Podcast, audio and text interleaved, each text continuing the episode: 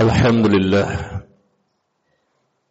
الذي بنعمته تتم الصالحات نحمده ونستعينه ونستغفره ونعوذ بالله من شرور أنفسنا ومن سيئات أعمالنا من يهده الله فلا مضل له ومن يضلل فلا هادي له أشهد أن لا إله إلا الله وحده لا شريك له وأشهد أن محمدا عبده ورسوله صلى الله عليه وعلى آله وسلم.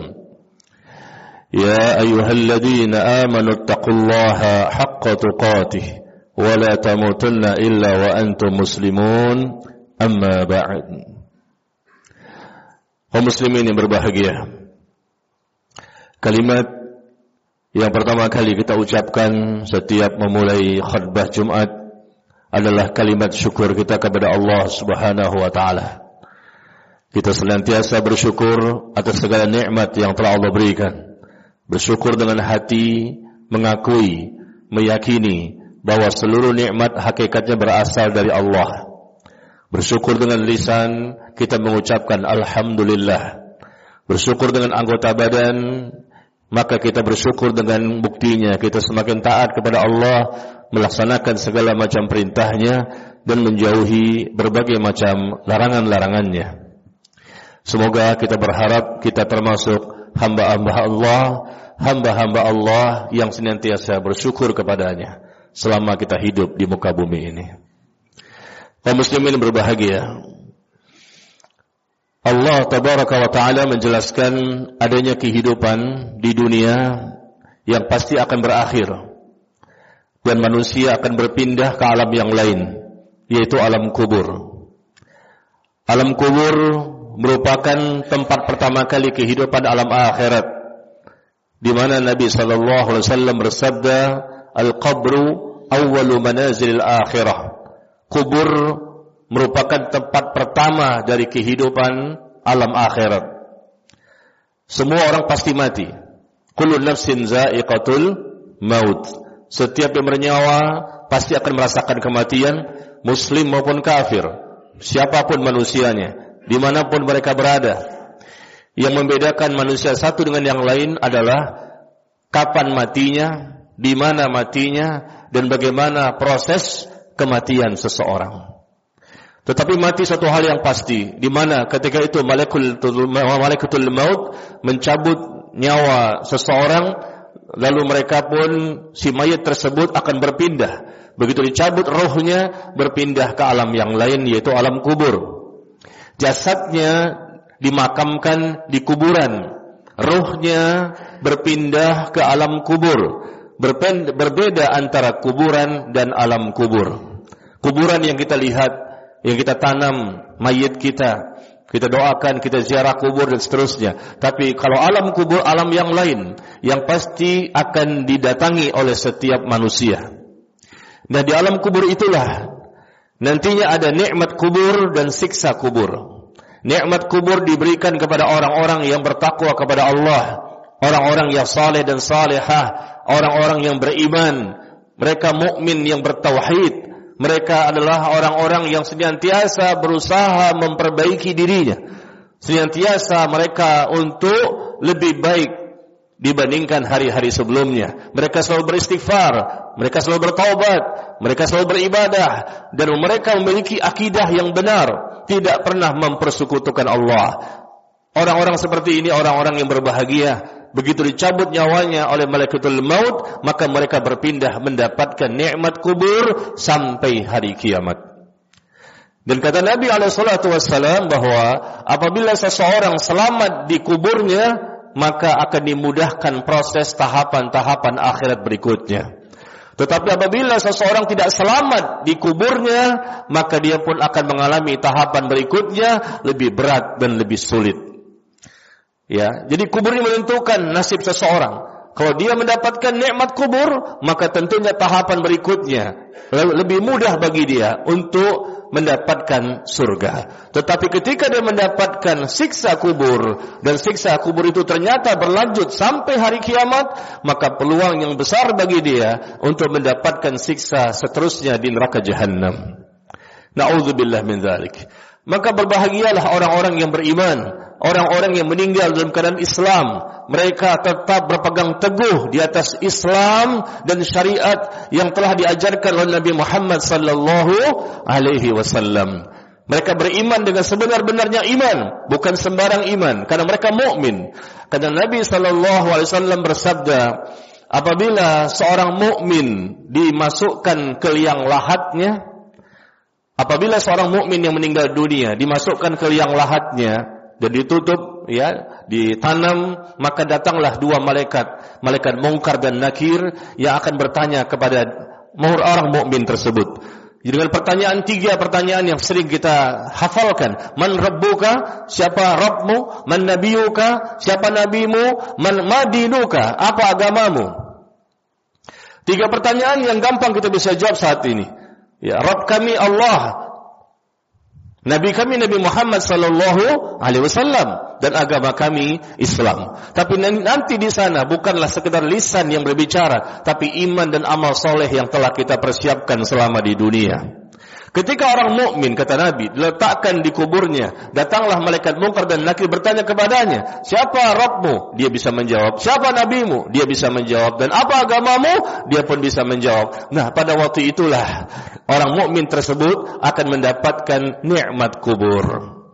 Kehidupan yang berbahagia, tidak disiksa dan dia menunggu sampai datangnya hari kiamat.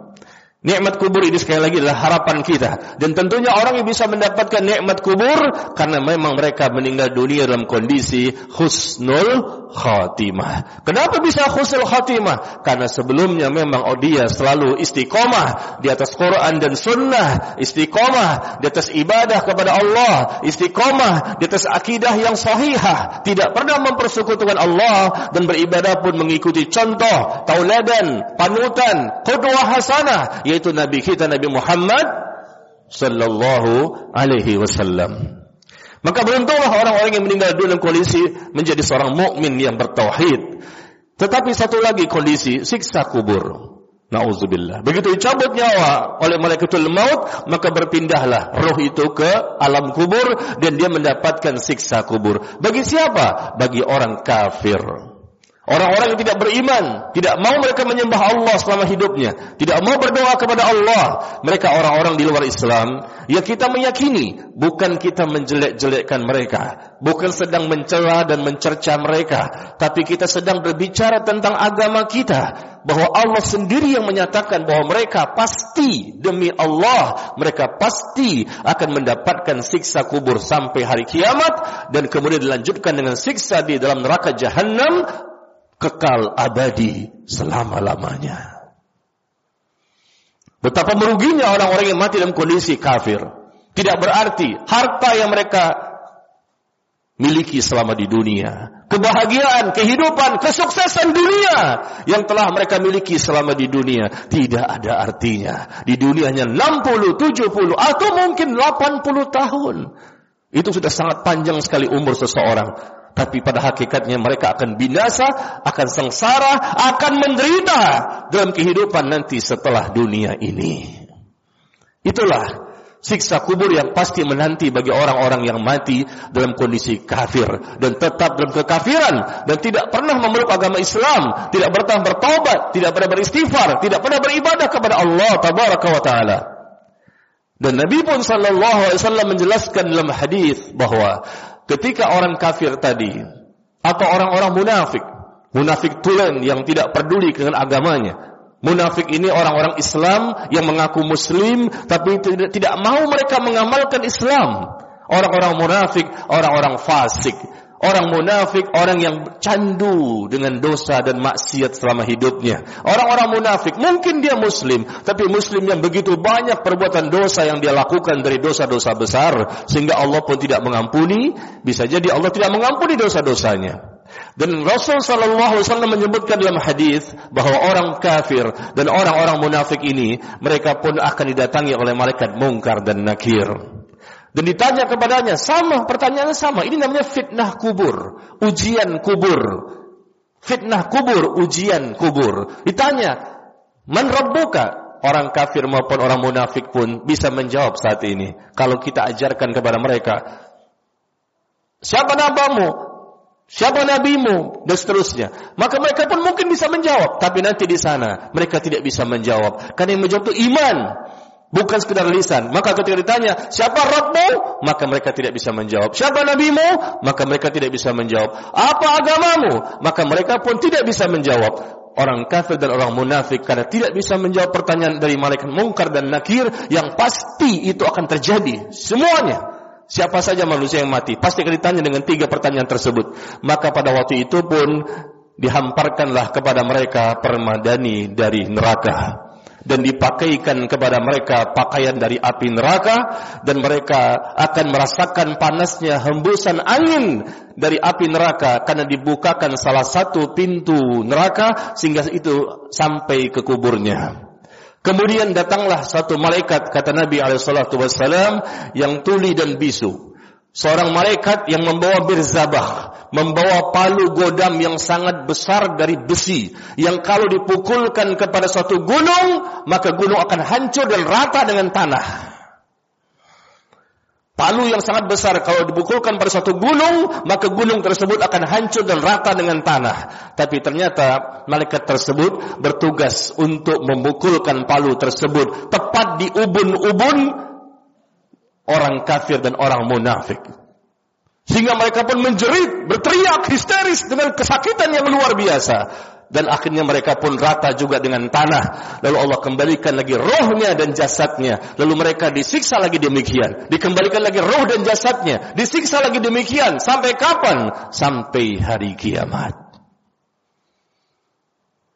Diberikan pakaian dari api neraka. Dihamparkan baginya hamparan neraka Kemudian dibukakan salah satu pintu neraka sehingga hembusan angin panas neraka itu sampai ke kuburnya.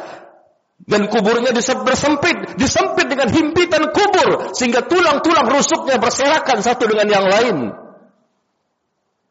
Dan dipukulkan dengan palu godam yang sangat besar yang menjadikan orang kafir dan munafik tersebut hancur dan rata dengan tanah. Dia menjerit dengan kejeritan yang luar biasa. Bayangkan gunung dipukulkan hancur rata dengan tanah. Bagaimana dengan manusia? Ini perkataan Nabi dari hadis-hadis yang sahih dan kita mengimaninya karena Nabi tidak pernah berdusta. Kemudian Allah kembalikan rohnya, Allah kembalikan lagi jasadnya, dipukul lagi seperti itu. Jeritan histeris, rasa sakit yang dirasakan oleh mereka tidak kita dengar. Karena dua makhluk tidak bisa mendengar kata Nabi, yaitu manusia dan jin. Tidak bisa mendengar jeritan, rasa sakit yang luar biasa dari mereka yang disiksa. Tetapi selain manusia, selain jin, bisa mendengarkan jeritan sakitnya siksa kubur yang mereka terima.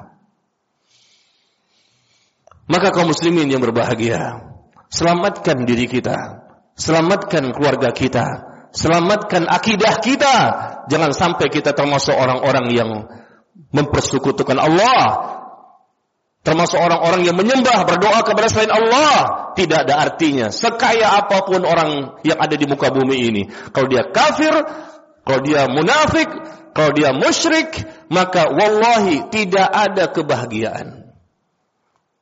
Karena kebahagiaan tidak identik Kebahagiaan tidak identik dengan harta, kebahagiaan tidak identik dengan kesehatan, kebahagiaan tidak identik dengan kesuksesan dunia. Di dunia saja tidak ada kebahagiaan, apalagi nanti di alam kubur yang pasti kita akan mendatanginya. Maka orang yang berakal, sehat, adalah tentunya mereka ingin mendapatkan keselamatan. Dan yang bisa menyelamatkan manusia hanya Allah. Bukan manusia, bukan juru selamat. Selain Allah, tidak ada ilah yang berhak disembah dengan benar kecuali Allah. La ilaha illallah. Tidak ada yang bisa menyelamatkan manusia. Tidak ada juru selamat yang digembar-gemborkan oleh orang-orang di luar Islam. Silahkan dengan akidah anda. Tapi kami memiliki memiliki ilah sesembahan yang bisa menyelamatkan semua orang-orang beriman, orang-orang yang taat kepadanya Sedangkan sesembahan-sesembahan yang lain hakikatnya hanya manusia. Mereka menyembah juru selamat yang kata mereka adalah sebetulnya manusia yang diangkat menjadi Tuhan. Pada mereka manusia, sesungguhnya mereka adalah hamba Allah, bahkan Nabi dan Rasul, yaitu Nabi Isa alaihissalam. Maka jangan kita ikut-ikutan untuk membenarkan ritual ibadah mereka. Jangan kita ikut-ikutan untuk memberikan ucapan selamat atas perayaan mereka. Karena mereka sedang melakukan kesyirikan terbesar di muka bumi. Mereka meyakini adanya anak Allah. Padahal Allah tidak beranak. Lam yalid walam yulad. Dan Allah tabaraka wa ta'ala menyebutkan dalam hadis Qudsi bahwa syatamani ibnu Adam. Anak manusia ini, anak cucu Adam telah mencaci makiku. Padahal mereka tidak layak untuk mencaci makiku. Dan mereka telah mendustaiku. Padahal mereka tidak layak untuk mendustaiku. Adapun caci maki mereka, anak cucu Adam ini kepadaku, yaitu ketika mereka mengatakan, aku ini punya anak. Padahal aku ini adalah Allah, Al-Ahad, As-Samad, lam yalid wa lam yulad. Walam yakul lahu ahad. Aku ini adalah Allah yang Maha Esa. Ketika mereka mencaci makiku dengan cara apa? Mereka menyatakan bahwa aku punya anak. Berarti pada waktu itu mereka sedang mencaci maki Allah. Kata Allah sendiri. Ini dalam hadis kursi yang dikeluarkan oleh Imam Bukhari, Imam Ahmad dan lain-lain. Lalu anak itu lahir sebagai anak Allah dan dilahirkan tanggal 25 Desember. Lalu kita pun ucapkan selamat ya atas caci maki kalian kepada Tuhan kami. Selamat atas caci maki kalian. Karena Allah menganggap mereka sedang mencaci maki Allah. Allah mengatakan sendiri. Hampir-hampir langit itu pecah. Gunung itu hancur. Dan bumi ini terbelah. Karena mereka mengatakan Allah punya anak. Marahnya Allah luar biasa. Itu Allah cantumkan di surah Maryam. Hampir-hampir langit itu pecah. Gunung ini hancur dan bumi terbelah. Anda rahmani walada. Ketika mereka mengatakan Allah punya anak. Sampai-sampai Allah menyatakan bahwa ada pun caci maki mereka kepadaku ketika mereka mengatakan aku punya anak. Lalu anak itu lahir dalam anggapan mereka, kita ucapkan selamat ya atas ya kelahiran Tuhan Anda yang mana kita tahu keyakinan mereka pada waktu itu itulah anak Allah yang lahir di muka bumi ini. Lalu kita ucapkan selamat. Selamat berarti unsur pembenaran akan kebenaran mereka, pembenaran akan ritual mereka, pembenaran akan ibadah mereka, pembenaran akan akidah mereka yang rusak. Mereka sedang mencaci maki Allah. Kita ucapkan selamat. Bagaimana Allah akan berbuat kepada kita? Bagaimana tindakan Allah kepada manusia kaum muslimin? Yang mereka ternyata memberikan persetujuan, pembenaran dan ikut serta bahkan merayakannya pada Allah merasa murka dan amarah yang luar biasa karena mereka sedang mempersekutukan Allah dan meyakini bahwa ini adalah anak Allah yang sedang dilahirkan ke dunia yang awalnya anak Allah lama-lama menjadi Allah itu sendiri. Laqad kafara alladziina qalu innallaha thalithu thalathah telah kufur, kafirlah kata Allah di surah Al-Maidah Allah mengatakan, telah kafir orang yang mengatakan bahwa Allah merupakan salah satu dari tiga Tuhan yang disembah.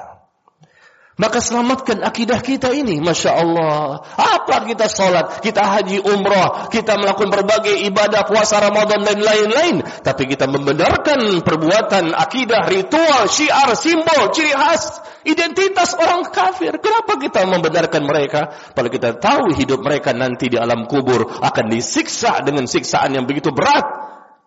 Yaghurraka taqallubul ladzina kafaru fil bilad mata'un qalil thumma ma'wahum jahannam wa bi'sal mihad. Allah mengatakan jangan kamu tertipu dengan kebebasan orang-orang kafir yang berada di suatu negeri apa pun yang mereka lakukan dengan seenaknya dengan sesuai hawa nafsunya tidak mau mengikuti keinginan Allah dan Rasulnya. Jangan kamu tertipu dengan mereka. Kehidupan mereka itu hanya kenikmatan sebentar, sementara dan sangat sedikit. Lalu mereka nanti akan ditempatkan di tempat neraka jahanam dan itulah seburuk-buruk tempat kembali. Kaum muslimin yang berbahagia, selamatkan akidah kita. Saudaraku sekalian, selamatkan akidah kita. Jangan sampai Allah menilai sekali lagi, jangan sampai Allah menilai dengan dengan ucapan pembenaran, persetujuan, kontribusi dan apa pun yang diberikan kepada mereka, jangan sampai Allah menilai ternyata orang tersebut sudah dianggap keluar dari Islam.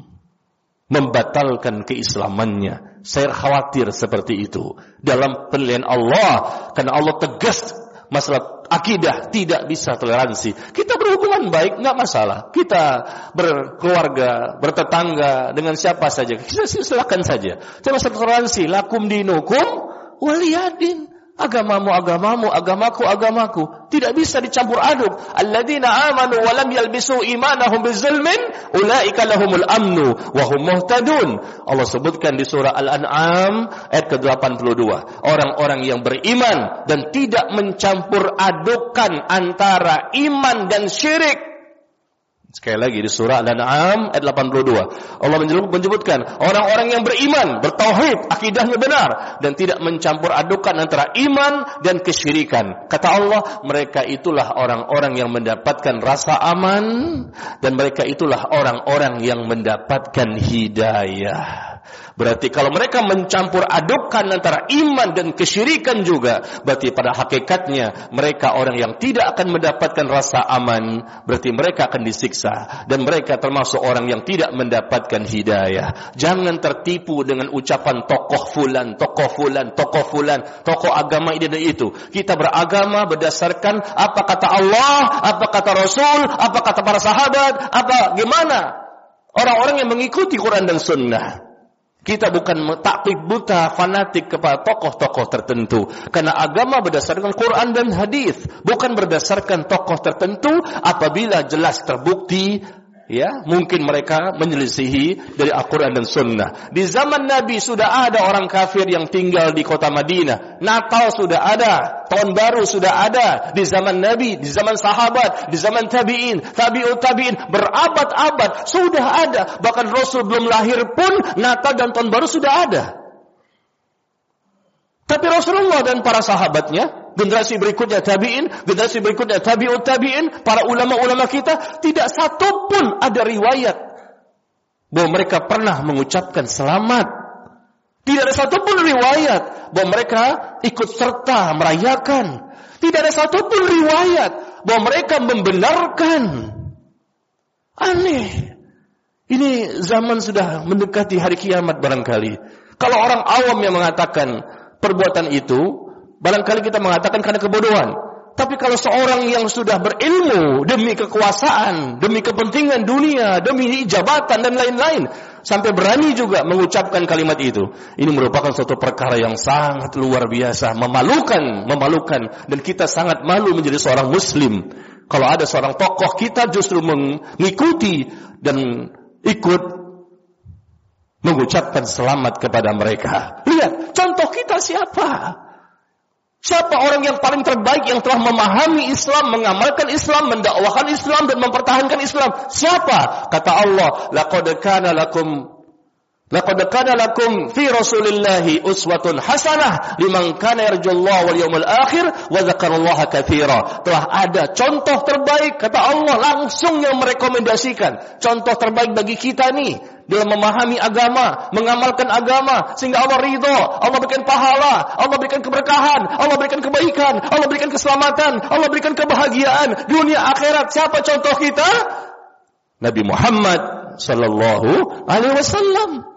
Bagi orang yang ingin mendapatkan rahmat Allah, mendapatkan keselamatan nanti di hari akhir dan banyak berzikir kepada Allah. Dan kemudian Rasul mengatakan bahwa contoh setelah beliau adalah para sahabatnya khairun nas qarni thumma alladhina yalunahum thumma alladhina yalunahum. Sebaik-baik manusia manusia yang hidup di zamanku. Setelah itu generasi berikutnya. Setelah itu generasi berikutnya. Berarti ada tiga generasi terbaik dalam Islam yang paling tinggi ilmunya paling dalam imannya dan paling banyak ibadahnya dan langsung Rasul merekomendasikan tiga generasi ini hidup pada 300 tahun pertama, tiga abad pertama dalam Islam. Dan kita mengikuti mereka.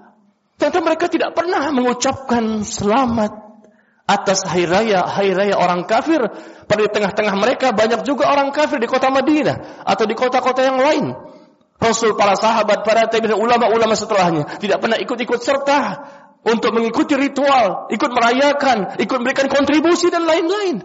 Tapi kenapa kita lihat di zaman sekarang ada tokoh atau mungkin kita sendiri yang mengucapkan nauzubillah min dzalik. Yang jelas sekali lagi terakhir ya, tolak ukur kebenaran kita bukanlah manusia yang hidup di zaman sekarang atau zaman sebelumnya, tetapi yang terjadi tolak ukur adalah Al-Quran. Qala Allah, wa qala Rasul, wa qala sahabat. Bagaimana perkataan Allah, bagaimana perkataan Nabi, bagaimana perkataan para sahabatnya, dan generasi berikutnya yang hidup di tiga abad pertama dalam Islam, mereka lah orang-orang yang mulia. Mereka lah orang-orang yang Allah ridhoi insya Allah. Dan mereka kita jadikan contoh teladan kita dalam memahami dan mengamalkan agama, karena mereka pun orang yang paling paham tentang Islam dan sunnatun Nabi sallallahu alaihi wasallam. وسلم. أقول قولي هذا وأستغفر الله لي ولكم.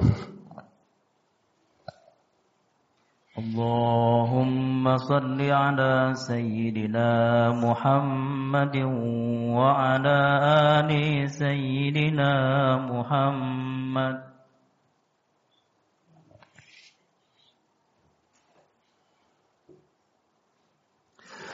الحمد لله.